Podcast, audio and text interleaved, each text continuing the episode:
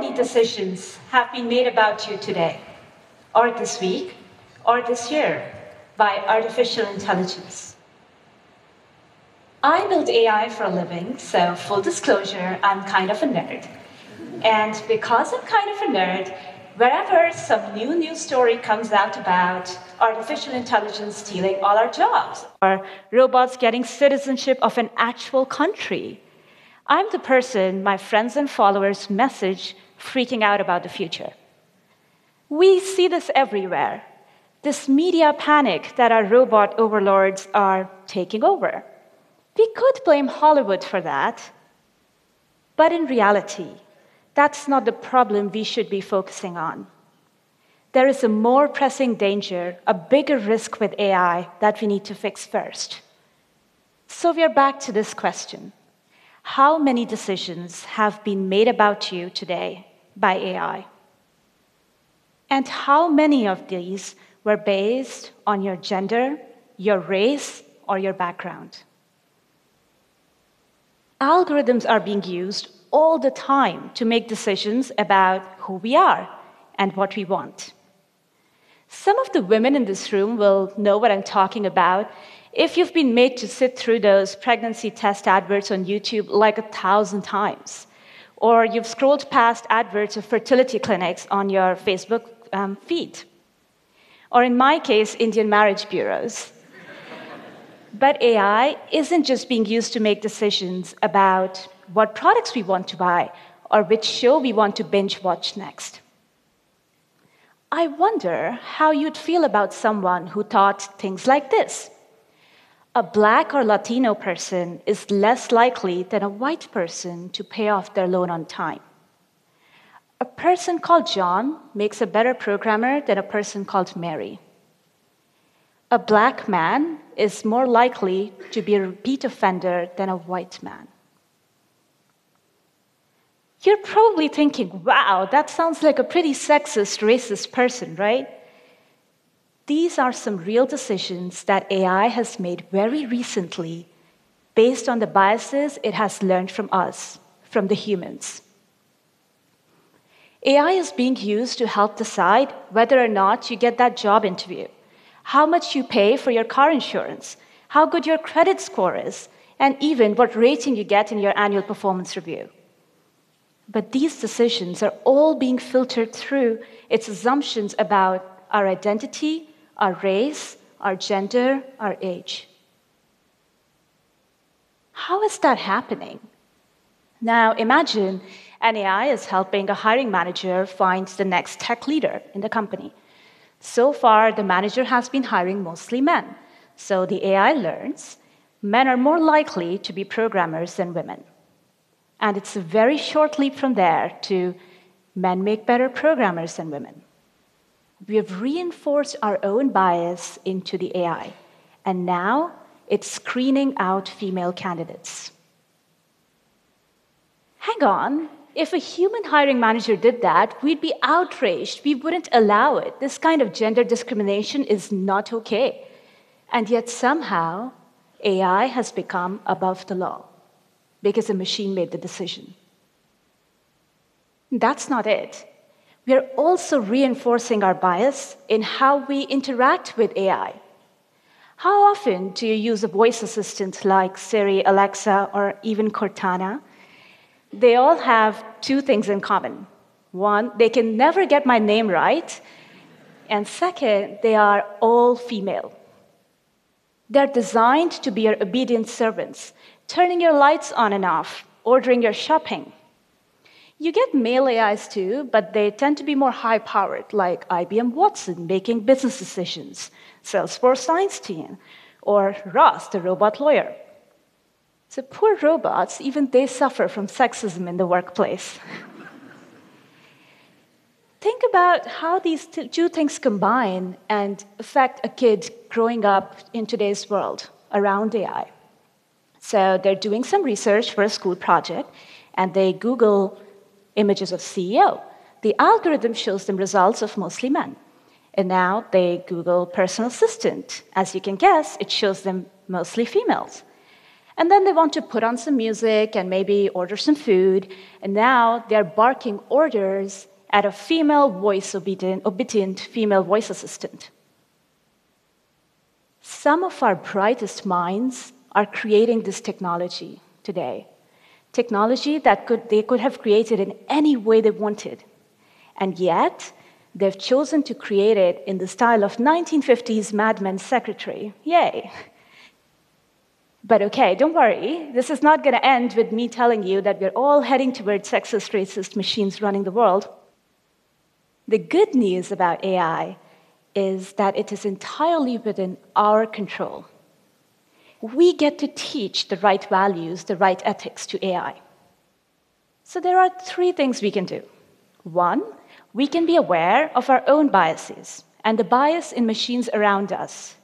Two, we can make sure there are diverse teams building this technology.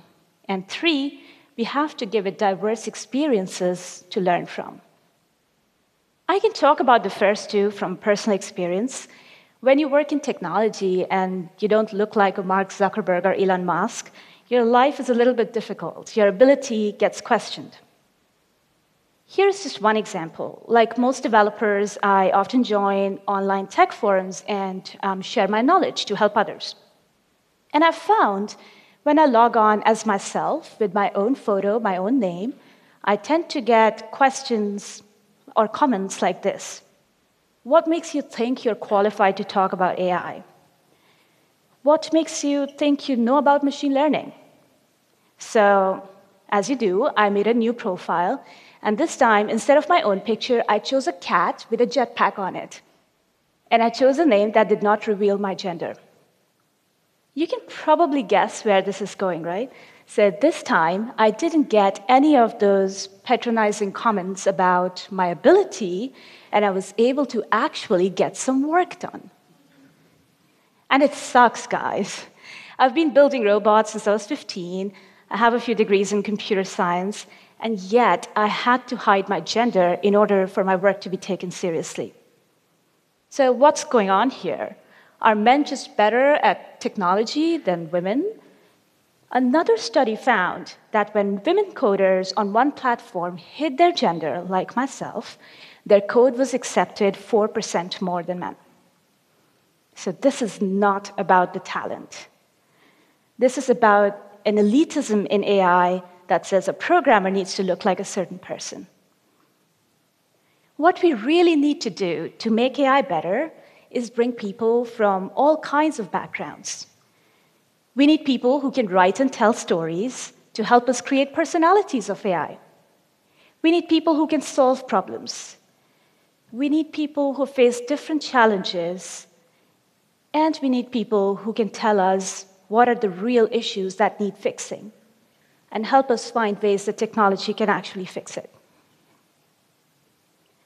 Because when people from diverse backgrounds come together, when we build things in the right way, the possibilities are limitless. And that's what I want to end by talking to you about. Less racist robots, less machines that are going to take our jobs, and more about what technology can actually achieve. So, yes, some of the energy in the world of AI, in the world of technology, is going to be about what ads you see on your stream. But a lot of it is going towards making the world so much better.